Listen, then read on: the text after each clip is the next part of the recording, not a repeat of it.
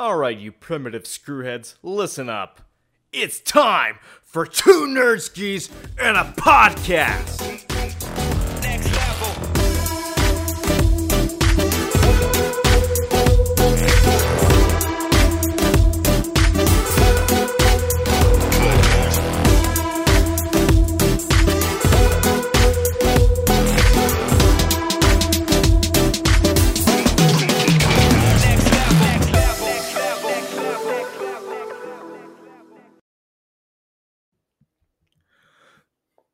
Ladies and gentlemen, welcome to a brand spanking new episode of the Two Nerdskis and an and a podcast.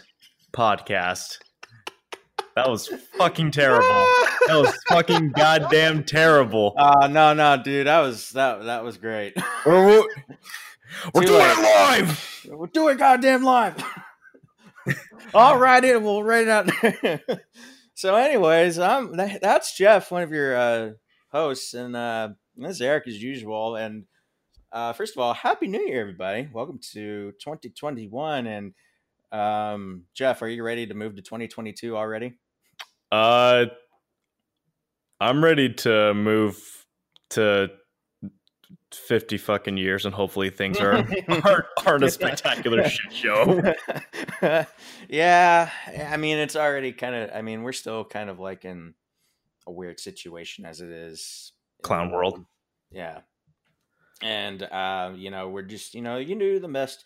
You do the best that you can with it, and you just gotta just figure out where it goes from there. But um, I mean, so for overall though, uh, you know, I'm doing all right. Jeff, I know you're doing okay, and uh, I mean, do you want to tell do you want to tell us listeners uh, what you've been up to in terms of a certain thing wink wink or whatnot Uh, let's see. In terms of wink, wink. Uh, in terms of that, I would say just been uh just been doing my best to stay creative any which way I can. Uh, I got uh I actually caught a special uh a special sickness that you guys may may have heard of over the last year or so. Uh, yeah, yeah. Thank you, China. Uh, anyway, Uh. anywho, uh, so uh, it it wasn't the worst. I've I've suffered through worse. I mean, shit. I I had strep throat and chicken pox at the same time my my sophomore year. really I did. I was oh, dude, yeah. that must have been brutal dude yeah no, i was out of school for like 10 days it was rough uh so it's uh but you know obvious obviously it it's the effects are going to vary on it, it all depends on the individual and and their health. So Mm. uh so, so, still yeah, yeah, we just so- recommend everyone you know just wash your hands social distance as much as you can. If you have to go outside you only go do the essentials wear a mask at least know who you're going to be hanging out with. If you trust them then you can like maybe not so much okay that just sounded hypocritical. But the point is just you know stay healthy everybody and stay safe. That's all we can really say in this and yeah if if if you do end up getting it don't panic. Just uh work with the punches you know? I mean You'll- we've known people who have who've actually had caught you know some case who have caught it and they've recovered but you know we can't say the same for everybody else but you know you just let's just do our part okay? Yeah, you'll you'll you'll feel like shit for for a little while, but in the meantime, just uh, just keep your keep your immune system strong. Uh, I'd say I would personally recommend vitamin C, vitamin D, and anything to keep uh, just keep the immune system strong, and it'll every little bit does make a difference in in the long run and to help e- expedite the, the recovery. that's kind of actually you know I- i don't mean to like go any further but it's kind of funny you mentioned that it's like i mean you a lot of people are saying that like you know we need to get a vaccine but honestly you're i think honestly it's more about eh, jeff is right i think for at least what i have observed it's more about building up your immune system because that's what's really going to help in the long run. Sure a vaccine will definitely help prevent you from getting it kind of like how a, a, the vac- how a flu vaccine works but really it comes down to like how healthy you are and like how your immune system is is the better your immune system the more the less likely you are to catch anything so but yeah I, I I agree. Just build up your immune system from there and just see where it goes.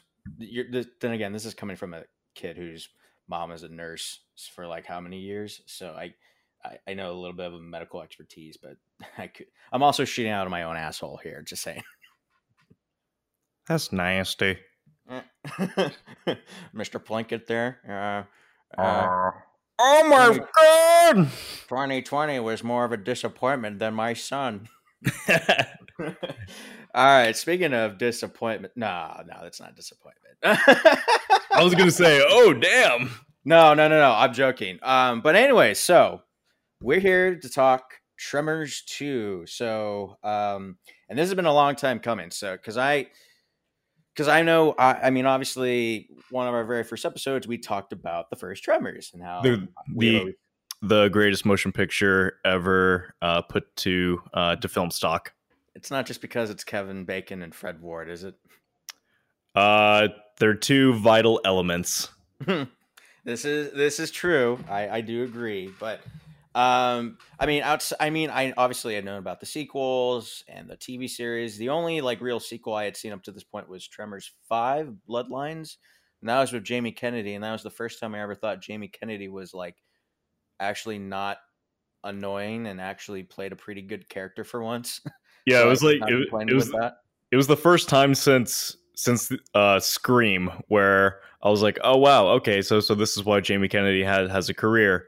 And then Tremor Six came out, and that backtracked everything. But we'll get to that eventually. So Tremors two.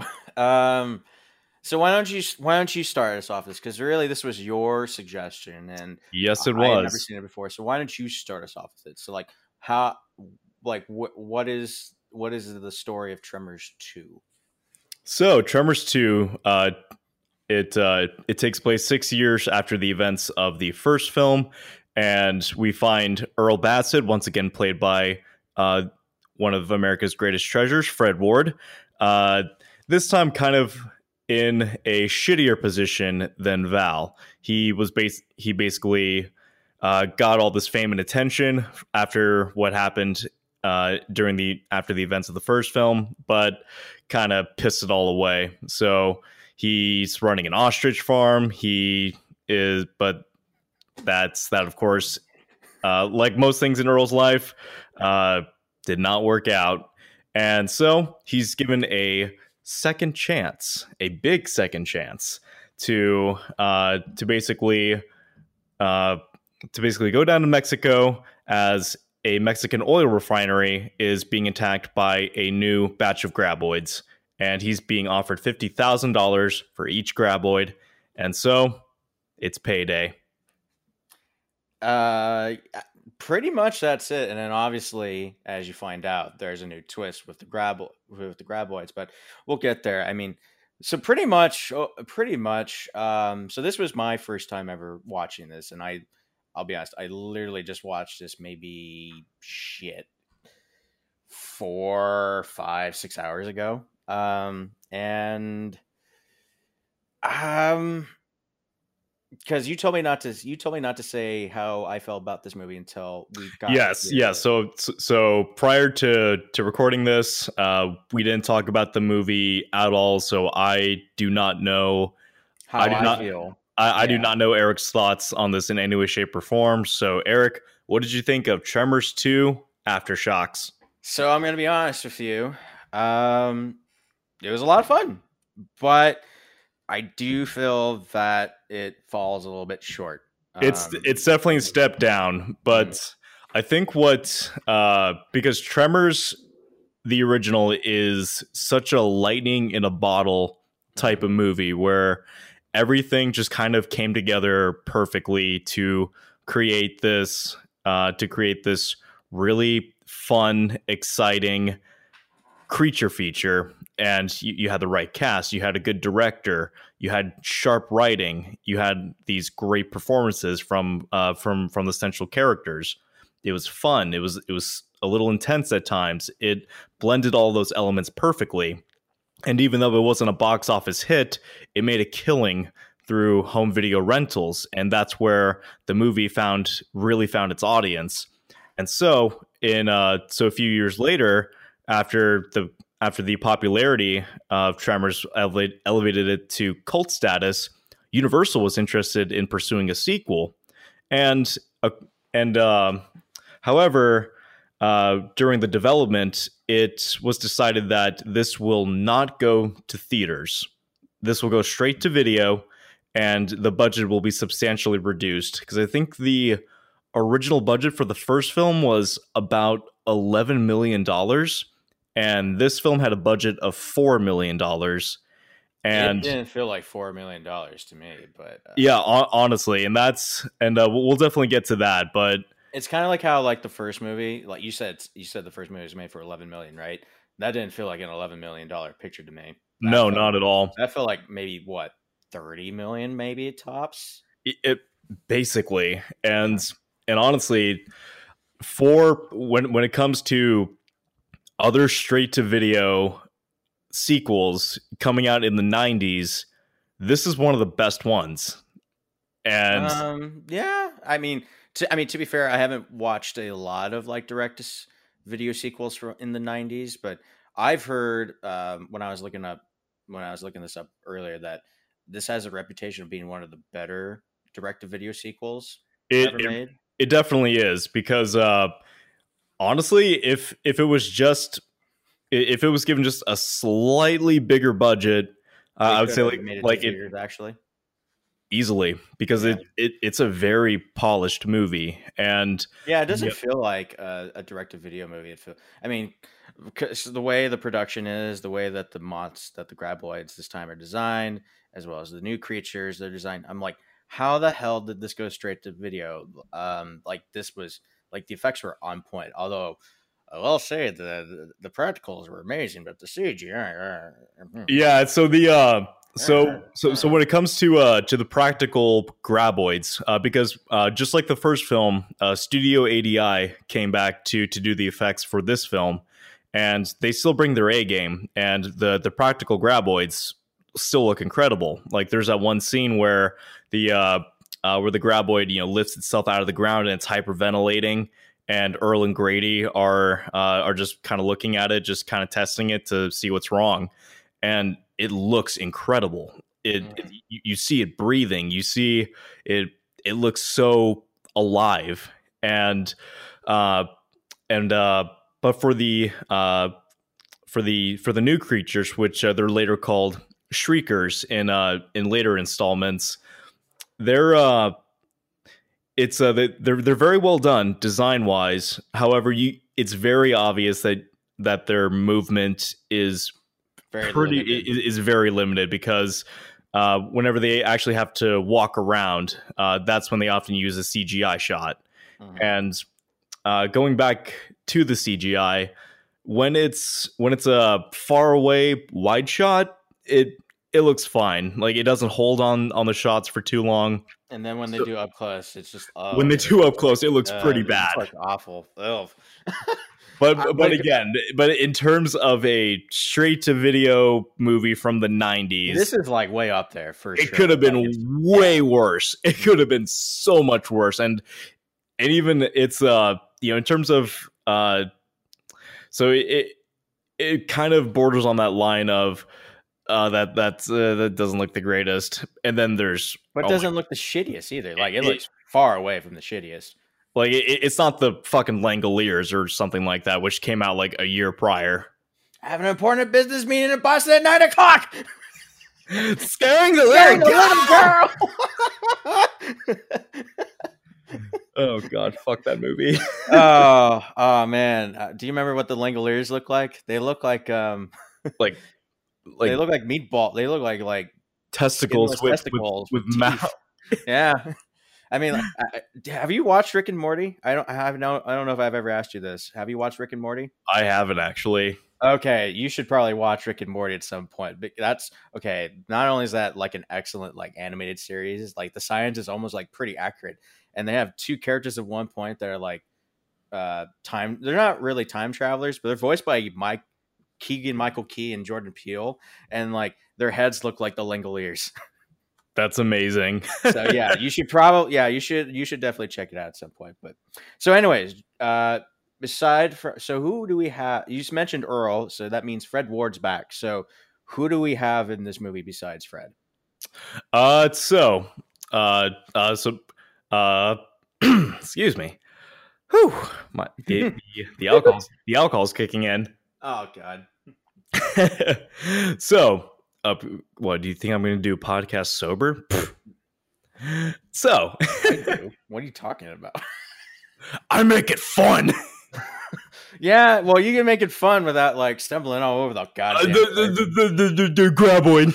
all right, fucking Stallone, I'm taking over the reins. So, in the- all right, so in this movie, we also have, uh, well, obviously, we have Michael Gross back as Burt Gummer, the greatest survivalist I have ever seen on a motion picture screen anywhere, and it and uh, I will say, back in like top shape form in this movie for sure.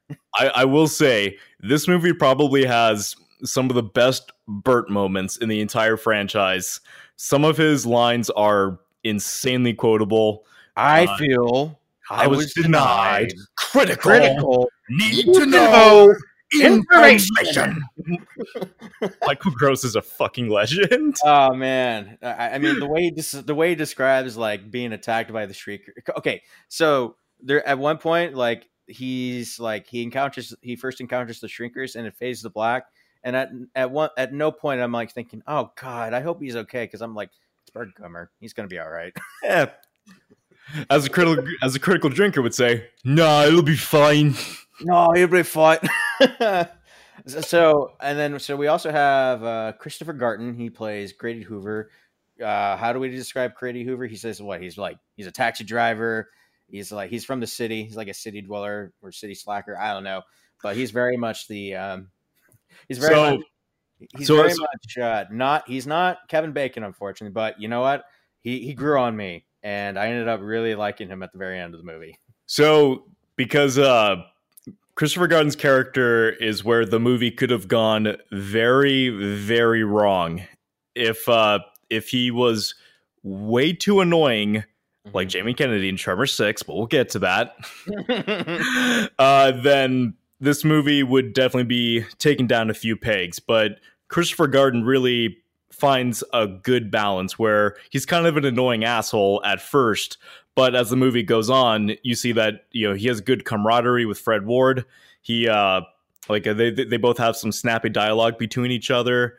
And uh like he's very very charismatic and actually has and actually you find out that he's very uh very resourceful at at certain points throughout the movie. So he could have been obnoxious male damsel in distress but he he ends up coming out of it um a relatively like a relatively likable character that that you don't mind being there at all. Like it's it doesn't fill the void of the baconator but no, it doesn't. but but but him being there it's like all right like you're fine you're fine. I'll i i like you. Well, what I really like about um, what I really- like about Grady is that he's a good like he's kind of learning under um, Earl's kind of wing. He's kind of taken under Earl's wing in terms out of like you know hunt you know hunt graboids and like I, I love this one moment where they're like just eating lunch on a rock. the car is like right there, and they unfortunately leave the radio on the ground. And he's like, "You left the radio on the ground." He's like. sorry i forgot Sorry, I forgot. And they're just like, all right. And they just keep eating. And then, like, at night, they're just at night, they've camped for the night. And, like, you hear a coyote howling in the distance. Like, oh he better "Oh, okay, shut up coyote." Yeah, he better shut up. And I'm just like, I have here in my notes when unfortunately the coyote gets eaten by the graboid. It's just like, uh, what is poor coyote should have just kept quiet. yep but but no, I really like the chemistry between the two. It really works. Uh, they have, I mean, they have very different ways of approaching things. You mentioned earlier how like when they first meet, like the graboid that's like, what the fuck is going on with it? And he's just like, I got these ideas, and Earl's like, what the fuck are you doing? get off the ground Get off the ground! God damn it!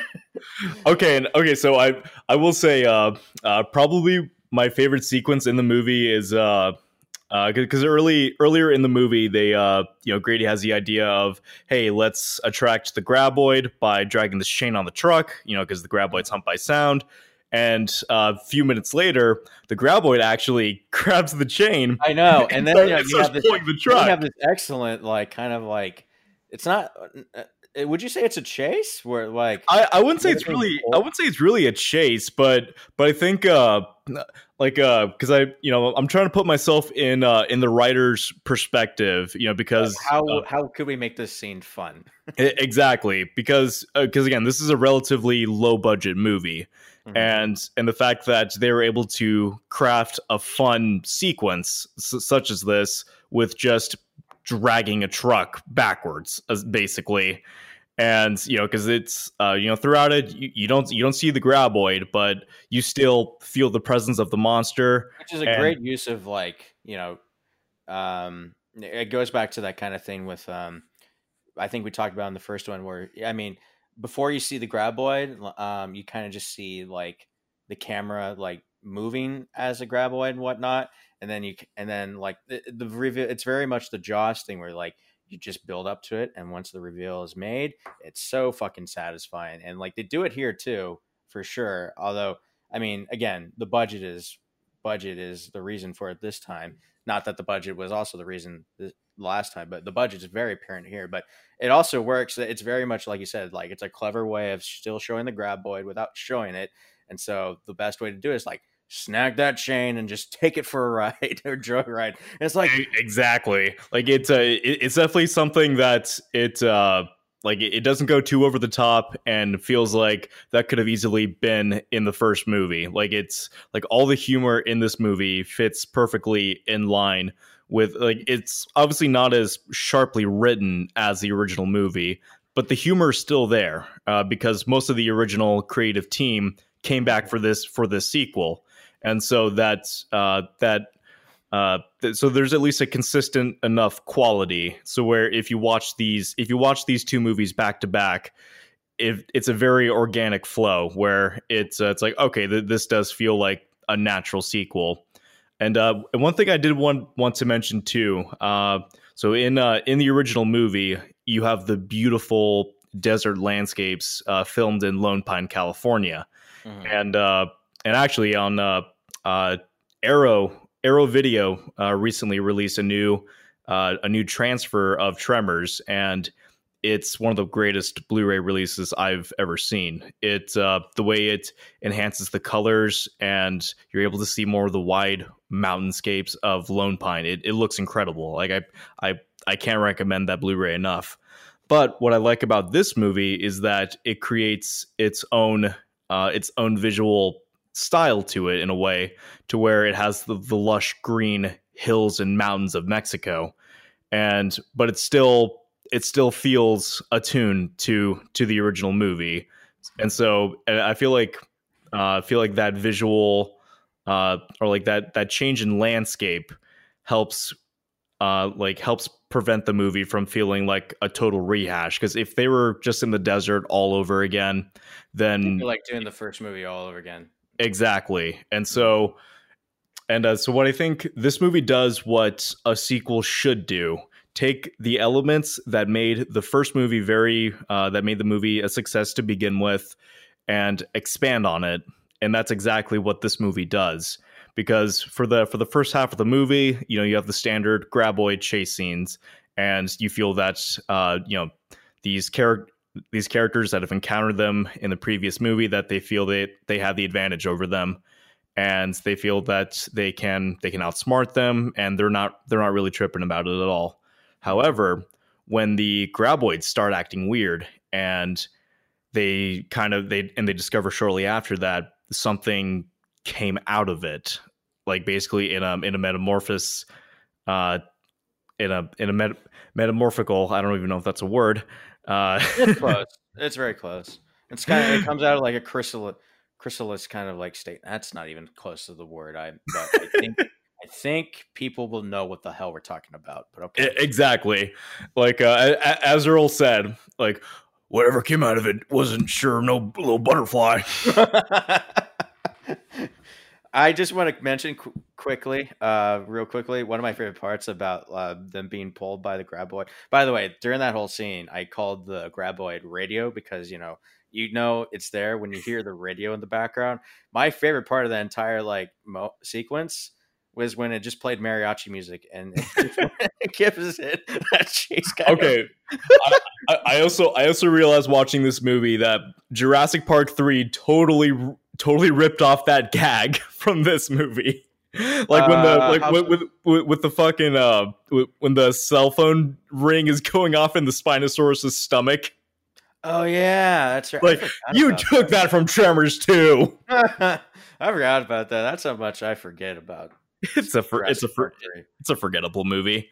it's a fun movie, but it's a it's a better movie for than what the rest of Jurassic World has come to. But that's another story for it. Yeah, we'll we'll get to those. um, I, kind of want to. I kind of want to just finish out the cast a little bit. I mean, yeah, we have absolutely. the other We're- we have the other characters. They're not they're not really important, but I just want to mention poor Julio. Uh that was so Oh, dude, that that was brutal. I okay, so as a kid, that uh that terrified the fuck out of you. that that was the only Tremors kill that I always had to cover my eyes because I watched all the Tremors movies growing up, but that was the part that I always every time it would come up, I always covered my eyes because it it looked it it freaked me out. But uh, so anyways, the last cast member I really want to talk about is Helen Shaver as uh, Yes. Kate Reilly, the you know the, the doctor who's there, and she's very much. I have here in my notes. She's like a she's like an older, more confident blonde Rhonda. Um, She is, knows yeah. What she's doing. She's actually the one who kind of like explores more of the history of the graboids. It really sounds so. It kind of confirms. So like in the first movie, they kind of they kind of like question like where the hell do they come from? Like it come from like meteor in the sky, outer space, or have they? I vote for outer space. No, way, these are local boys. yeah, exactly. okay. That's what Earl says. But it it proved. But like she says that it, they date back to the Precambrian er- era, and they make. Oh, that's my. I just dropped that shit.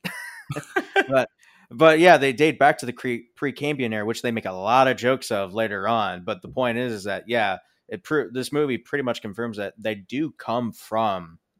They are from Earth, but they're probably much older than the dinosaurs, which is interesting. So I'm so that proves to show that like they've had a lot of years on them. They have it goes to show that they're they must have like done something right because they have survived for that long.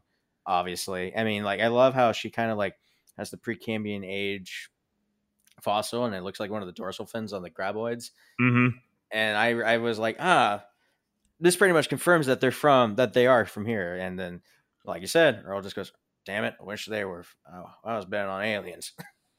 See, because because normally I don't like it when uh, when sequels start explaining too much about either uh, Uh-huh. uh, like either a creature or uh, or maybe like some kind of or like uh in the uh like in some of the Halloween sequels they they try to give Michael try and give Myers an explanation for why Michael is Michael. Yeah, they, they basically try to give a bullshit explanation to why he he kills people and it, it gets way too convoluted and, and just ridiculous. Uh, and this movie could have easily fallen into that trap because one of the best elements of the first movie is that you know they th- they throw out all these you know I, all these ideas to where they could have come from, but you're not given a definitive answer. Because at the end of the day, it doesn't really matter. What It- matters is like, oh exactly. fuck, are giant worms in the ground, and we need to get that. We need to get the fuck out of here. E- exactly. I mean, here they give us the she. They, here they explain it, and then it's just like that's it. They they knew when to get the hell out of Dodge. Like just exactly. explain a little bit, and then that's it. Because it, uh, again, the more you know, because right after that, because right after she explains it, that's when Burt arrives. And let me talk about that fucking arsenal. I'm just like, by the way, the first time I saw Burt Gummer in this movie, I, I have in caps here, Burt fucking Gummer, and how he has that graboid head mounted. I on want his that. wall. okay it, like there, there's very few movie props that i would that I, I would happily display on my wall that's that's one of them One of them. You I want that that thing still fucking exists, though, for sure. I don't know. I don't know. Do you think that thing still exists?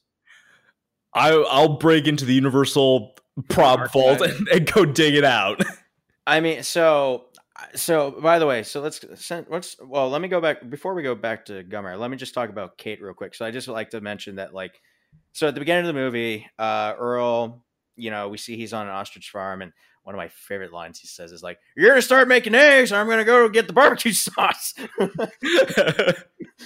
so, Come on, so when he's first- Wallflower. Let's go meet Susie. When he's first approached by uh, Sir Carlos Ortega, you know, the owner of the refinery, and um, and um, Grady, like you know, we go in his trailer. By the way, that's the nicest trailer I've ever seen. That, that's not a half bad looking trailer. It's not bad. It's like, so- oh shit, I wouldn't mind that. so, so she, so he mentioned, so we see that he has a pinup of a wall, a pinup of a playgirl on, or playboy on a wall. It's you know, it's it's October 1974, or, and uh, she's a blonde woman and she's very fine. And then you get to the late, and then hold on, you get to later in the movie. So, uh, so once they've started experience working with the shriek, once they've started like running away from the shriekers, they're kind of like having a moment, and they she talks about, oh well, yeah, I was um, I did a little bit of modeling here and there, and you know, I did this thing on Playboy, and he's like, October '74, and it's like, yeah, that was me. Oh boy. so it looked like he met his. It pretty much he looks like he's met his future wife at this point. yeah, but- pretty much. I mean, And- like, I, I mean, I don't don't. get- I think uh, I don't know. She's kind of a. I do like her character. She she seems a little throwaway for me though, a little bit. She's Yeah, she- really very memorable, but she is a good character. It's just Yeah, because I, I she didn't really offer much to it, unlike the main three do.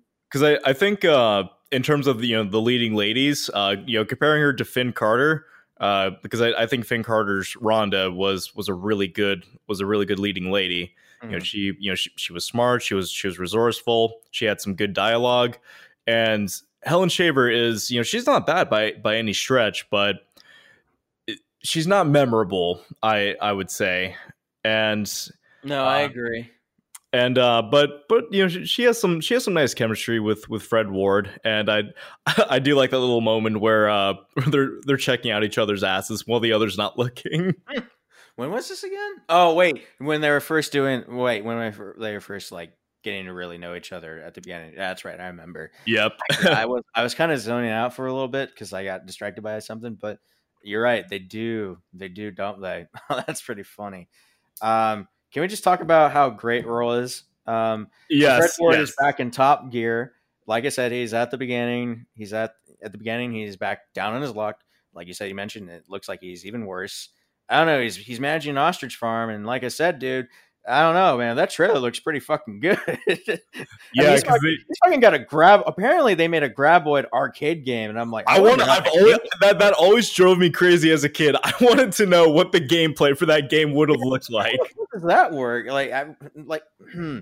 okay, serious discussion. Um, where do you, how do you think the Graboid arcade game works? Like, what do you? What do you think it's based off of? Like, real quick. I'm like serious talk here. Like, what what would you Uh, recommend? I'm thinking like Snake or um. I mean, like I'm. I mean, if you were gonna put a Graboid arcade game, especially in the '90s, I would imagine that you would try to. Uh, I mean, if if I was developing a Graboid arcade game in the '90s, I would. Uh, I would. I would try to. You know, take on the Mortal Kombat violence approach, and you play as the Graboid. The goal is just to eat as many people. Oh my god! Oh, actually, that'd be really fun. Just like And okay, so like you, you use the so okay. So let me see. You use the joystick to kind of move around the ground, and then you sneak up on someone and bring. So yeah, actually, uh, kind of a random piece of trivia. In the early 2000s, there was actually a Tremors video game in development, and it Oh, was gonna- really? So was gonna- what, what led to it getting canceled then? I think the I think the development development studio went bankrupt, Uh, but uh, and and apparently it was going to be a third person shooter, and Burt Gummer was going to be a playable character. Uh, there, there's actually there's actually there's actually some uh, some screenshots of you know what the character model w- would have looked like, and God, I, I would have swooped that swooped that Well, up. I day know one. knew you would have picked that shit up in a sec. Oh yeah, no, even like you because even if the game was terrible, I, like little Jeff would have played the shit out of it. Okay, let me see. I'm looking up some screen grabs here. My, oh wow, yeah, you yeah, right. You would have okay, yeah. There's a Burt Gummer. You would have definitely like fought. You would have like run around. and You'd be fighting shriekers and shit. And then, and then uh, yeah, the model for Burt Gummer actually looks pretty good. Yeah, no, it doesn't look half bad. More mus- that's a little bit more muscle on Burt than I'm usually accustomed to, um, just because it's a video game. I'm like, are you sure Burt Gummer's got that muscle, much muscle on there? I don't know. About And I- that. I think it was supposed to come out in 2002, so it so it would have It been definitely looks like the PS2, Xbox era for sure. yeah. I think uh, so. It would have been after the third movie, and pro- and it was probably it was probably supposed to debut uh, before the premiere of the of the TV series because that came out in January of uh, 2003. Mm. That sucks. That would have that would have been a fun game to play. Oh, dude, right? Uh, mm. Such a shame. Well, I'm I'm hope maybe. I mean, hopefully, maybe for few, further on down the road, because it sounds like. Well, I mean, we all know how like Kevin Bacon tried to bring back Tremors, and apparently sci-fi thought that was. I was like, "Fuck you! No, this is not. This shit's fucking like disgusting, gross." um, I, I mean, you could totally make a Tremors video game again. Um, I mean, the guy, the gameplay would be really fun. I mean, oh, by the way, side side note, since we are talking video games here for a sec, um, you know how like, you know how like, didn't you own like the Jaws video game back in the day? I did. Um, it wasn't that game just about like you just swim around and you fucking um eat up people and fucking destroy environments and everything. You fight. yeah, yeah, ba- yeah. There was there were missions where you know you you're you destroy Coast Guard boats. You, uh, I think there was one one level where you fight a giant squid. it was ridiculous. I wouldn't be surprised. Well, recently, so I have PlayStation Plus, um, and recently that Maneater game got became. Oh shit! How is that? I don't know. I haven't played it yet, but I've seen gameplay online. I remember just watching gameplay online. I'm like, this is. They look like they took the Jaws game and just like changed it up quite and just added like mutated shit all over it. I'm like, Just call it Jaws Unleashed remastered. I'm I'll dude, I will let you know in a second when I start playing this game. Um you should uh, you should eventually play this game with me at some point. Dude. oh, It's- dude, no, we're we're, we're playing the fuck out of that. Oh game. yeah. But all right, so anyways, back on track here. Anyways, gang, let's get back on track for anyone who knows that joke. Um so anyway, so you're going so yeah, he's got this trailer here and uh Earl is just kind of just like yeah, I mean he's doing he looks pretty okay. I mean, like sure, he could probably use a few couple million dollars, but um but like as soon as he hears the prospect of it, I'm surprised he didn't suffer P I'm surprised he's not suffering PTSD from this. Do you think he is? I don't know. Wouldn't you suffer PTSD from that kind of shit? Like after the events of the first movie. Yeah, I mean, like, come on, you're being chased by giant fucking worms underneath the ground. Wouldn't you be like? I mean, I mean, it, it seems like you be afraid to like step on the ground afterwards and just like live high on top of like somewhere in the world?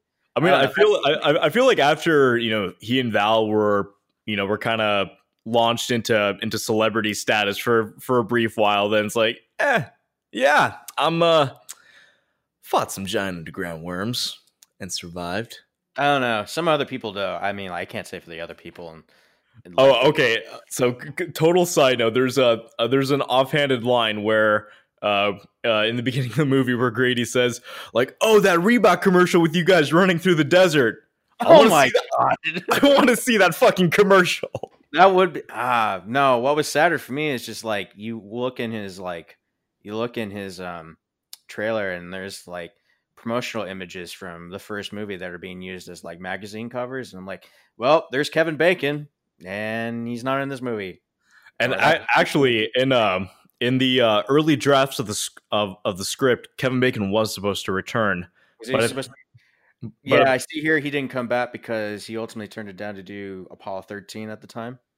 which uh, it's an understandable move because at at the time he had a very negative experience working on the first film. That's And right. I forget. He uh, he thought that movie was going to destroy his career, but He, anything, he that did, movie, yeah. like, that movie like restored his career.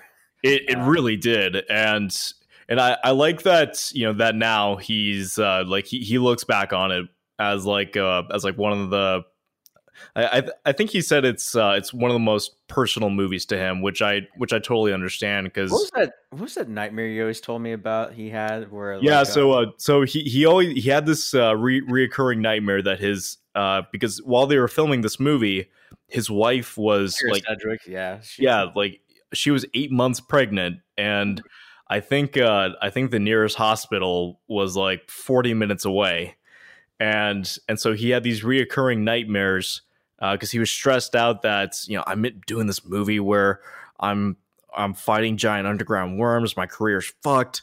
And he had this reoccurring nightmare uh, where his wife was being uh, attacked by monsters. And so at one point he was sleepwalking where he actually picked her up and I think uh I think walked her outside. And she's like baby what are you doing it's like I got to save you uh, I mean, to be fair, at the time he thought this movie was going to destroy his career, but I mean, I wouldn't blame him in that regard. That's that. uh, I mean, but that dream still is pretty fucking hilarious. I'm not gonna lie. so, I, yeah, so I I- feel like this movie would have definitely benefited if there was just a little cameo from, maybe like even a voice cameo from Kevin. You'd be like, "Oh, Earl, sorry I can't join you there, but uh, good luck there, shithead." oh god that would have been wonderful uh but yeah so I think um so actually I, I wanted to go back uh, to uh, to the shriekers uh yeah, let's yeah no, let's talk about them. And I have to say, uh, the design is fucking brilliant. I like the con. I really enjoy the concept of it. Uh, what really freaks me out is when they so the idea is that instead of instead of sound, uh, they sense people they sense things by infrared. I really like the infrared aspect to it, but I'm like f- every time they sense infrared, that they're fucking like that shriek yeah, it's the shriek, and it's also just like the things stick up out of their heads, and I'm like, that's fucking. It's like their brain is popping out. I'm like, it's like oh that, that's gross oh, that's that's kind of like, oh, And, like, I don't you- know how I feel about that shit. Uh, you, you see it pulsating like, it like you, yeah, you see it fucking pulsating it oh it's nasty yeah, that's fucking nasty as shit. And then even so, like, and apparently the way they reproduce is uh, like they'll eat like like food or whatnot, and then they'll just like apparently, yeah, they're hermaphrodites, everybody. It's like grab a bite to eat and you Give puke, birth. and out comes a baby. It's, it's kind of like it's kind of like uh, Circle of life. It's kind of like honestly, no lie. Now that I think about it, it's almost kind of like Star Trek. Um, because like I don't know if anyone remembers the tribbles, but like tribbles will eat and then they and then they give birth from there, and that's how you get like a shit ton of tribbles. um, for anyone who's watched Star Trek, I don't know. I, dude, you've told me you've watched Star Trek. How the hell do you not know about the tribbles? Dude, I'm like as I'm as casual of a Star Trek watcher. I know you are, but you told me you Yeah. started watching the original series. God damn it! a few select episodes, but I'm not watching it from beginning to end. Oh, you well, you've got to watch the Trouble of Tribbles. That's like one of the classic episodes of Star Trek. You've got it. You have to. Uh, okay, I'll put I'll put it on the fucking list. God. It's, it's season two. I don't remember what episode number it is, but it's season two, and you will not be disappointed by how fucking awesome. How Okay, fucking- I'll I'll give it a watch. but anyways, but anyways, uh, going but- back to how the going back to how they give birth or like they reproduce. I'm just like, even then, that's also like, oh, that's kind of disgusting there too. Shit, like, mm. but I'm don't get. But I will say the practicals and everything. Holy fuck! Um, some of the best practical effects I've seen for a low budget picture of this kind of category. Yeah, like when uh like when the uh like especially when that uh you know after the after the shrieker pukes out its its little baby and it's uh you know it, it's just uh you know kind of kind of crawling around and just like kind of taking its first breath. Mhm. It looks amazing. It Oh, yeah, really does look sure. amazing. Like, it, it looks like it looks like a like a a practical living breathing creature. Mhm. And uh and so what I wanted to say earlier was uh is you know part of the fun of the first movie was uh was the characters learning about these creatures as uh, as the movie progresses and Mm. Constantly figuring out how to outsmart them. And what I like about this movie is that everything that they've learned about the graboids, it doesn't mean shit anymore and that they have to adapt to these new creatures and that that are above ground Therefore, making the plot more fresh. You have new ways of trying to get around the get around a problem and work around the work around to make a solution out of it, which is exactly like how a sequel works. Um, exactly, and and and and, and, brilliantly. Yeah, here for sure. and thankfully, uh, just like the first movie, the characters make really smart choices throughout the movie. Like, and they, Are they you sure about that? Because there's that one moment where they were like they're running towards like this one building, and, and Grady and uh, and Katie's like, "Don't run to it! Don't run to it!" And like this is comedy gold. They just you go inside the building and you realize it's not even fully built. And she's like, "I why didn't you fucking listen to me? God damn it!" aside from that, the uh uh like the the moment where uh you know where Earl puts the uh like puts the the hot or pu- puts the shirt under hot water and puts that on a like on on a clothing line and then just kind of reels it outside and use that like use that as a distraction like good stuff right there No, it's And, uh, brilliant. No, I like it. That I mean, again, I, I no, I mean another thing I really like is like so we mentioned that Shrieker's you know sense by infrared, and that's when they have their fucking brains pulsating out. I'm like. But uh, what I love is like when they try to get to one of the cars, uh, one of the one of the cars in the facility, and they have to like use doors, like they have to hide two by two behind a door yes and that's brilliant and also like kind of comedy it's a little bit kind of comedy gold at it at the same time it, it's like it- adapting to a new situation and it's like all right ready? Left? Step and step step and and step step and step. Like and it, it, show like how they it's definitely tremors humor. What? What was that? It, it's definitely tremors humor. Oh yeah for sure because like even because in the first movie uh what was one of the was one of the be- what was the best moments? Oh yeah. Pole vaulting. yeah pole vaulting. It's like uh, uh, no like when Earl first tries it. oh man. Okay was- so we we we gotta talk about the greatest scene in the movie. Burt blasting the fuck out of that shrieker with his big ass gun. Oh, I just want that I just motherfucker just, by the way, before you, Blows. get there, before you get there, he's packing fucking heat throughout this entire fucking movie. You oh, know, Oh, dude, totally. and then and then like as he's and then, like he comes with the like that military truck full of like C four and shit. He, you know how like so at the beginning of the movie, the way they like hunt the graboids is like they put like dynamite sticks on the RC cars and just blow them up. He puts a fucking like he gets like mini tanks and puts C four on them, and it's like you know they're nice little explosions here and there, beautiful explosions. Fucking like Burt's explosions are like fucking nukes in comparison. Like holy shit, because he's got all that C four on there. Like Four pounds of. C4 may have been a bit excessive. By the way, so I just want to mention real quick since we are talking about Burt. I'm um so obviously his wife in the movie is played by Reba McEntire. Obviously she didn't come back for the sequel. So the way they wrote is that it looks like she's leaving Burt, and the way he's like, she asked me to send the HK one. That's, Like, that's such how a, you- that's such Like a great that's how you divorce people is like, give me that gun. and and and what I like about what I like about this movie is that uh, it it gives like rational explanations for why some of the prominent characters aren't returning. You know, it's uh you know like because Earl has that line of uh because uh, you know Senior or- Ortega said that you know we tried to we we tried to contact Val and then Earl says well yeah he married a good woman why would he want to get himself killed it's Hmm. like yeah that that makes sense and uh a child apparently, and that child's in your least favorite Tremors movie. uh, fuck it. We'll, we'll get we'll get to that fucking movie. That goddamn terrible fucking movie. Spoiler alert in the to- future. I, to don't like out. Tremor Six. What? Spoiler alert for the future. Oh, I don't a like Tremor fuck Six. Who gives a fuck if it sounds like you hate that movie? But anyways, that's besides the point. But yeah, no, yeah. Why would uh, Val want to go risk his life when he's got Rhonda and like, like he's you know he's finally like got a good life out of it. So he's like, fuck it, I'm not I'm not doing this anymore. Just the hell with you guys. So now, so it's like, so Earl, what are you doing here?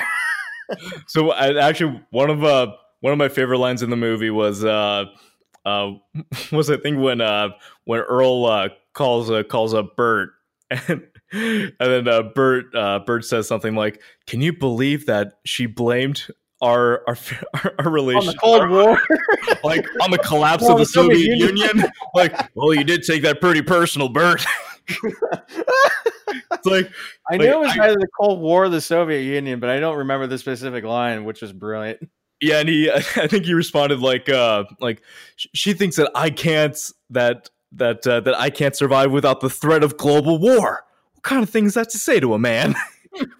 Well, you have to remember again, like the, I mean, like the, they were, you know, building up as survivalists. They were probably gearing up for probably that essential thing, and and then you, and they ended up using their arsenal against the graboids.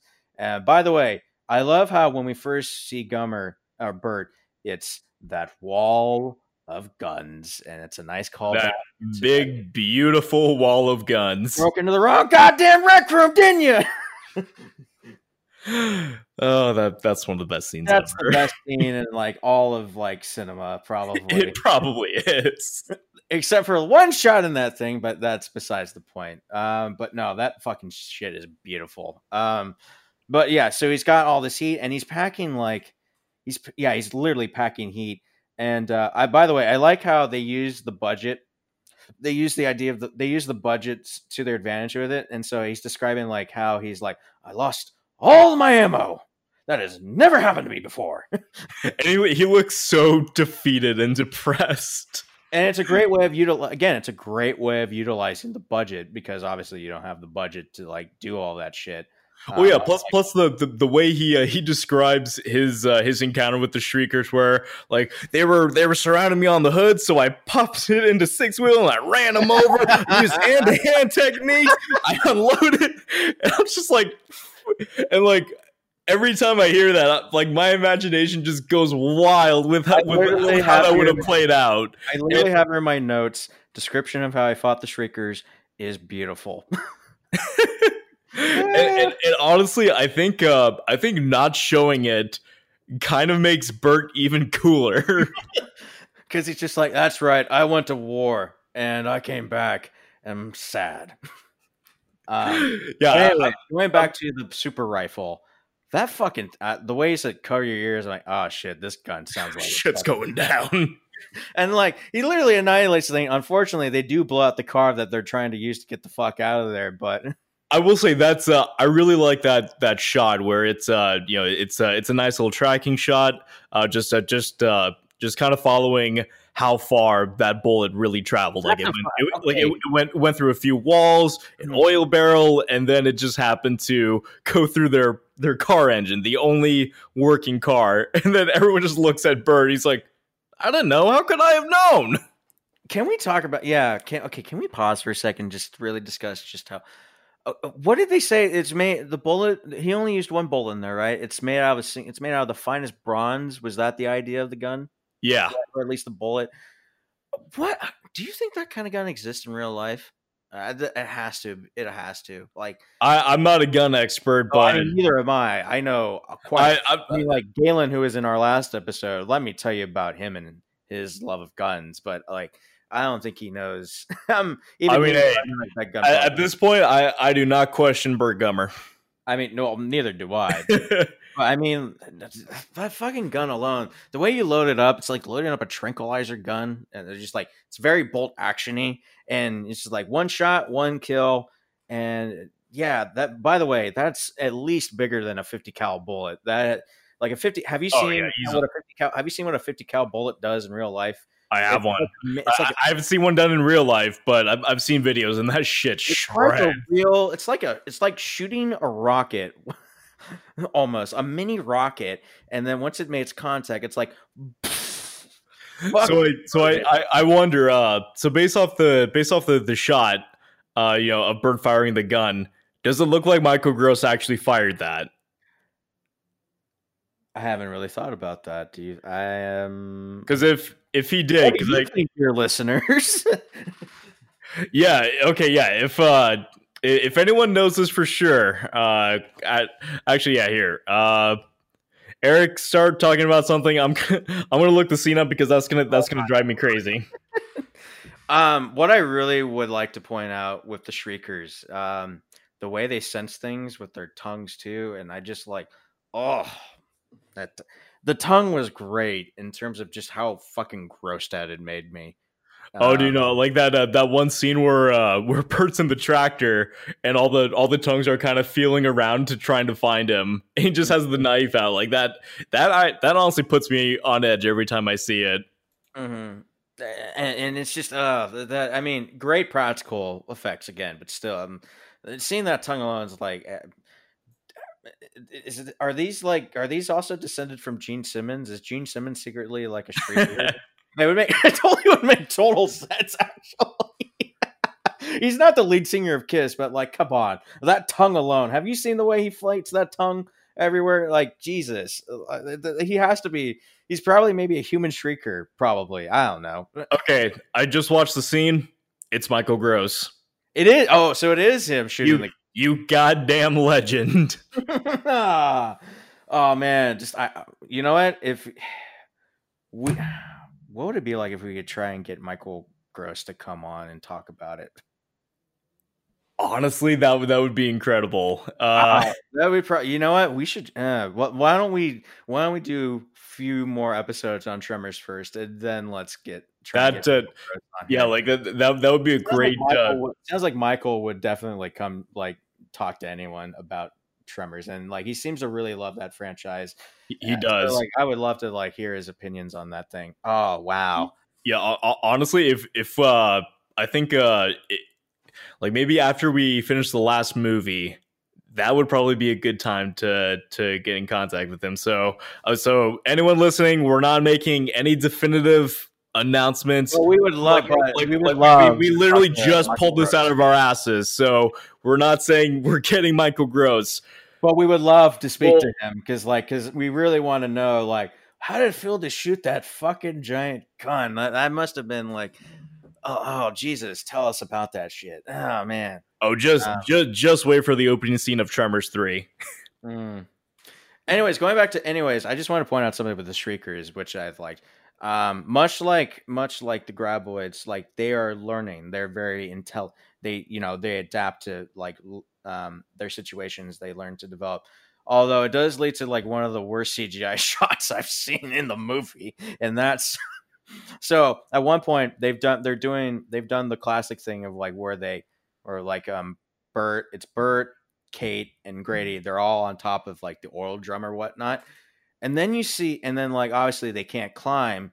So what and so what the shriekers do is that they hop on top of each other to try and get there. And then that's when like uh that's when Burt comes out of the tractor, is like, come here, you bastards, come and follow me. And he leads them into the warehouse. But leading up to that, just the CGI didn't uh it's just like oh It's uh, it- CGI.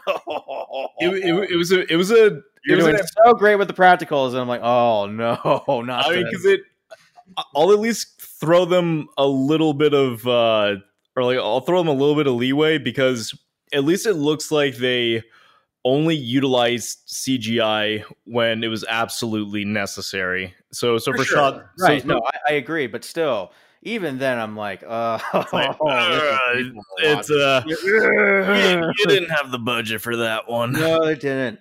By the way, uh, yeah, it's it's all, Oh. and then so now we're at so now we're at the end of this thing, and like you know they've closed the shriekers in there, and um, they're like, and then they realize, oh shit, there's all this rice flour there, and like they're gonna multiply and shit, and so Nope, And so- rock rips through paper. I was gonna. God damn it, you beat me to it. That's a nice little. I love how it's a nice little callback to the first movie. You know how? So like in the first movie, like Val and Earl, they settle everything with rock paper scissors. And then the last time they did rock paper scissors, like Val just punches Earl and Earl, and then goes to like save the little kid. Goes to save everybody. Um, but in this time, and this time he's like, it's like let's do scissors paper rock, and he's just like, the first time he does it, like I have here in my notes. Apparently, scissors is a great way to steal beer. Yep. it's like one, two, what? Right. Scissors, What? rock, paper.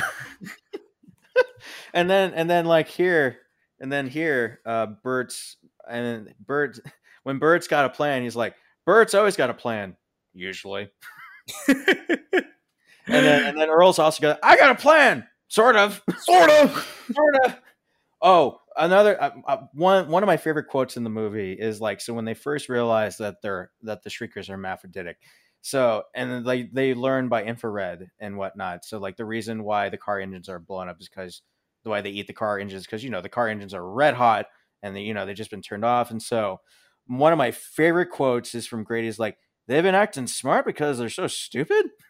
So I, I love that line because yeah, that that sounds about right. steal that fucking, I'm gonna steal that fucking line for that for some of my other projects. Another great line I like is when Earl sees Pedro Pedro's remains. He's like, "Oh, it's a whole new goddamn ball game. It's a whole new game. God damn it, shit." I love uh I love that one line where uh where like uh they they they see Pedro's truck uh kind of kind of stop in the distance and uh He's taking a piss. that's a long leak. hell of a piss. um, and then and then what's the other? Where does smart? Okay, where does I forget? When does someone say smart little bastards? Oh, I think it was uh I think it was like right when uh when the shriekers are like jumping on top of each other. That was it. Yeah, that was that. That was that. Yeah, that's when Burt. So Burt just sees him, and goes, "Smart little, bastard." bastards. And I just and I'm just watching her and just go, "Oh, that CGI just makes me uncomfortable to watch." Uh, just just just wait for the TV series. So it looks can we talk? Can we talk about how they ultimately kill the Shriekers? Yes, it's uh it's fantastic. Here, why don't you explain it? Because I feel like I'm not going to do it justice. So the uh so in order to uh so Earl so proposed. All, Earl's got a plan, sort of. the sort of plan is that Earl suggests that hey, you got bombs in your truck, douse me with uh like like just douse I this think it was CO2 is what he was. yeah, like dou- douse me with this CO2, it'll cover my body heat and you know, I'll plant the bomb, we'll get the hell out of here. Which, And by the way, another that's actually honestly like that's not a bad plan. yeah for I mean like you talk about how stupid like they're just normal people. They don't they don't have the best plans, but like that's pretty ingenious to like It, it, it is. It really is. and uh and so uh so after earl gets in there uh you know he, he starts uh he starts getting warmer and then the shriekers you know they see him and so he just kind of throws throws the bomb in with every other bomb that Burt has planted in his truck and and so the moment After a narrow escape, they get out, and unless it's just like, well, I, well, I just like, I just set off, I just started a bomb. It's like, how big's the You- bomb? It's like, you what this is when you know it's going to be a really big, big explosion. So he's just like, so they, so they hide behind a wall, and Burt's like, go farther, go farther. It's gonna go, be go, big, go." big. I love that. It's like this is gonna be big. This is gonna be today. Grady, get your ass down. And then they get, they get into the ditch, and then you see the minute. Obviously, it's probably a miniature explosion that they have set up. but it looks Uh, fantastic. but it looks but it looks beautiful and then like so like it blows up grady's kind of buried in all debris and whatnot he's made it though he's fine but like but then you see like all the debris landing like you see a graboid corpse fall no you See, see like like that's that's exactly how, that's that's how you properly end a Tremors movie. Just it was so graboid and monster guts just raining down on all the main characters. Oh, it was- that is how uh, that's how you end a Tremors movie. Speaking of which, earlier I love how earlier in the movie when they're hunting for the graboids, when they feel when they kill the first graboid, Earl just casually picks up an umbrella and just like Yep. yourself.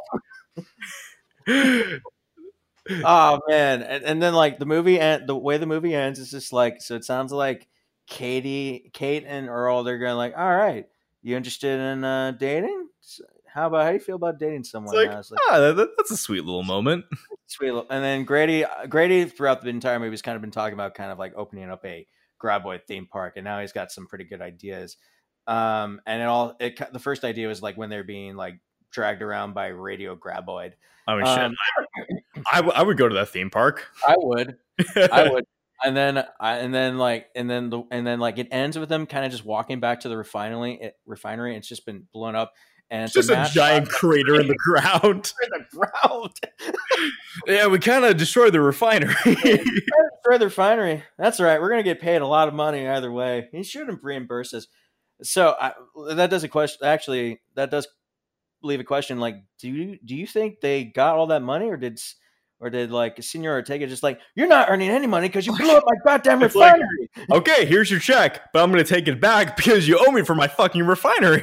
That's a good question. So yeah, just like, do they get the money or uh, I don't know? I mean, I'm I'm gonna assume they did because because like Grady said, they owe him for all the little ones. So if that if that all accounted for an extra fifty thousand for each of those shriekers, money just raining in like like, well like, rained like down, Earl, like, well earned. like, like Earl is gonna wake up every day like fucking Scrooge McDuck and just dive into his bathtub of gold. Although realistically speaking, family I I don't know if you've seen the Family Guy parody of um of uh the DuckTales opening, but like you know how like Peter like he tries to go for a swim in the gold. Ah, Ah, solid gold is not a liquid mash. I think that's what I mean. Realistically, that's what would happen for sure.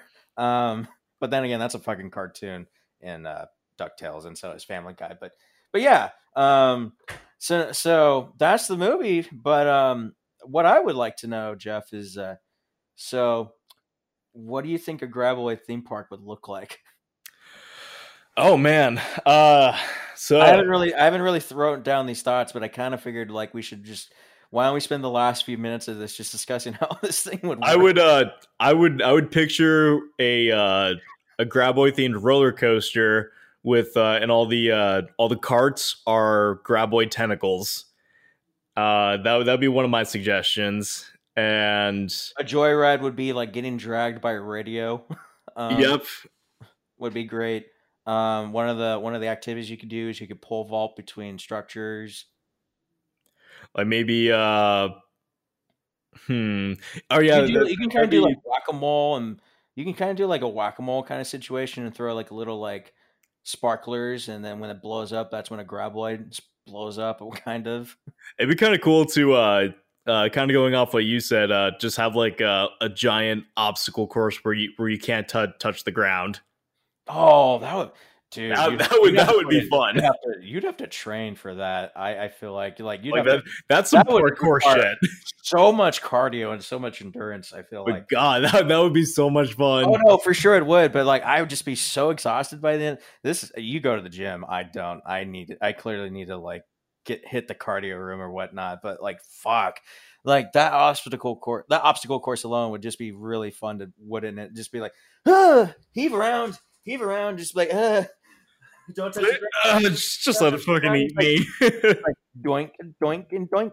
It's you know what? What you know? Okay, you know how like the very opening of Tremors Two opens up with that guy. He's like, he's like, Okay, that- actually- worker- random, uh, random piece of trivia. Uh, so that uh, I'm blanking on the gentleman's name, uh, but he he was a pre- Jr. Yep, he was in. Uh, uh, most of you will probably recognize him from the Lost World Jurassic Park, as he is the gentleman who gets his ass uh, stomped on by the T Rex foot in multiple puddles. Oh no, really? Yep, Uh that oh poor guy. I mean, Inter- like, interesting couple of years. Like get eaten by a graboid and then get stomped on by by a T Rex. I'm actually looking at some of his credits here, according to Wikipedia. So like he looks like he did Battle for the Planet of the Apes in '73, and then Oh wow, his career went goes that far back. He did Dawn in 2014. Uh, he's done RoboCop 2.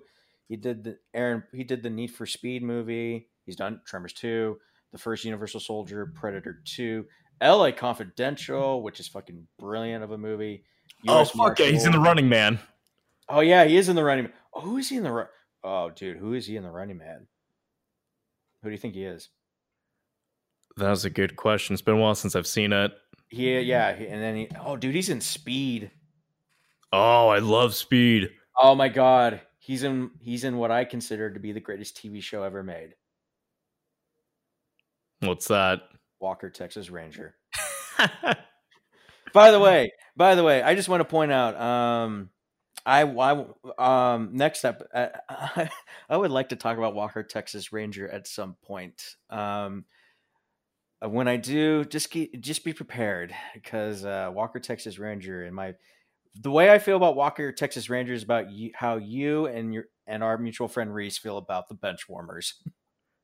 you mean a masterpiece of cinema? and uh, that is your opinion, and I'm going to be infuriated by this, but It's uh, it's my it's my uh undeniable fact. Actually, is not undeniable fact. God damn it! How can you fucking enjoy that movie? because it's a goddamn masterpiece, Oh. and and Reese is gonna fuck. he probably would defend that shit to death, wouldn't he? Mm. We would die for that movie. I will fucking murder you both for liking that movie. but uh anyways, final thoughts on Tremors 2? Tremors 2, it definitely is not as good as the first movie, but it doesn't try to top the first movie, which I kind of appreciate. It it does exactly what a sequel should do.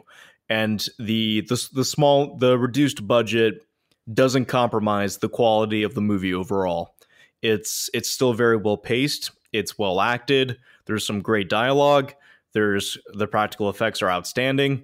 Uh, even even though the CGI is pretty wonky, it's not enough to it's not enough to take away from the movie as a whole.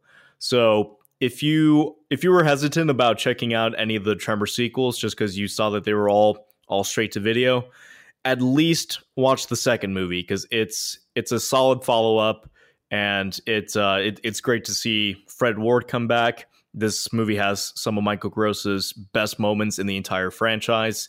It's a lot of fun. Yeah, I mean for me this is uh this is I mean it I agree. It's a step down from the first one, but then again, it's it's not trying to be the first one. It's trying to be more of its own kind of story. Um you you have you, you have someone thrust into the situation like ah shit, I got to deal with this again. But then like he realizes all of his skills that he acquired for during the first one are how to deal with the first how to deal with that situation in the first movie is completely irrelevant because when you get to this one, it's it doesn't work because he has to deal with a whole new situation, um, and they have to learn to adapt, which is brilliant. Um, much like Jeff, I agree. The characters are. I feel like the chemistry between a lot of the characters is great. Um, Fred Ward and Burt Gum, uh, Fred Ward and Michael Gross are definitely by far the shining like knights of this movie. And um, I really enjoy the comedy in this movie. The practical effects are in like top notch for a direct to video film. And then that CGI. The less said about the CGI, the better. Um, but this is a this is a, like a fun ride from start to finish. Um, even though I even though I just said it, it's a step down, by far much better than expected. So, uh, Tremors two, yeah, definitely check it out. It is worth your time. Alrighty, everyone. So I think that is going to conclude this current episode. So keep a lookout for all the good shit that we have coming towards your way in the future. What will but before we go before we go there, what would you say our next episode would be? Um no, take that and take that back. We're gonna go dark, really dark, into a city full of mysteries. Come back with us soon when we do check out Dark City. In the meantime, guys, check us out anywhere you can. Follow us on any social medias that we got. So uh, this is this is going to be it. Well, uh, thanks for listening to Two Nerds Gaze in a Podcast. This is Eric. This is Jeff. We'll see you later, guys. Take it easy.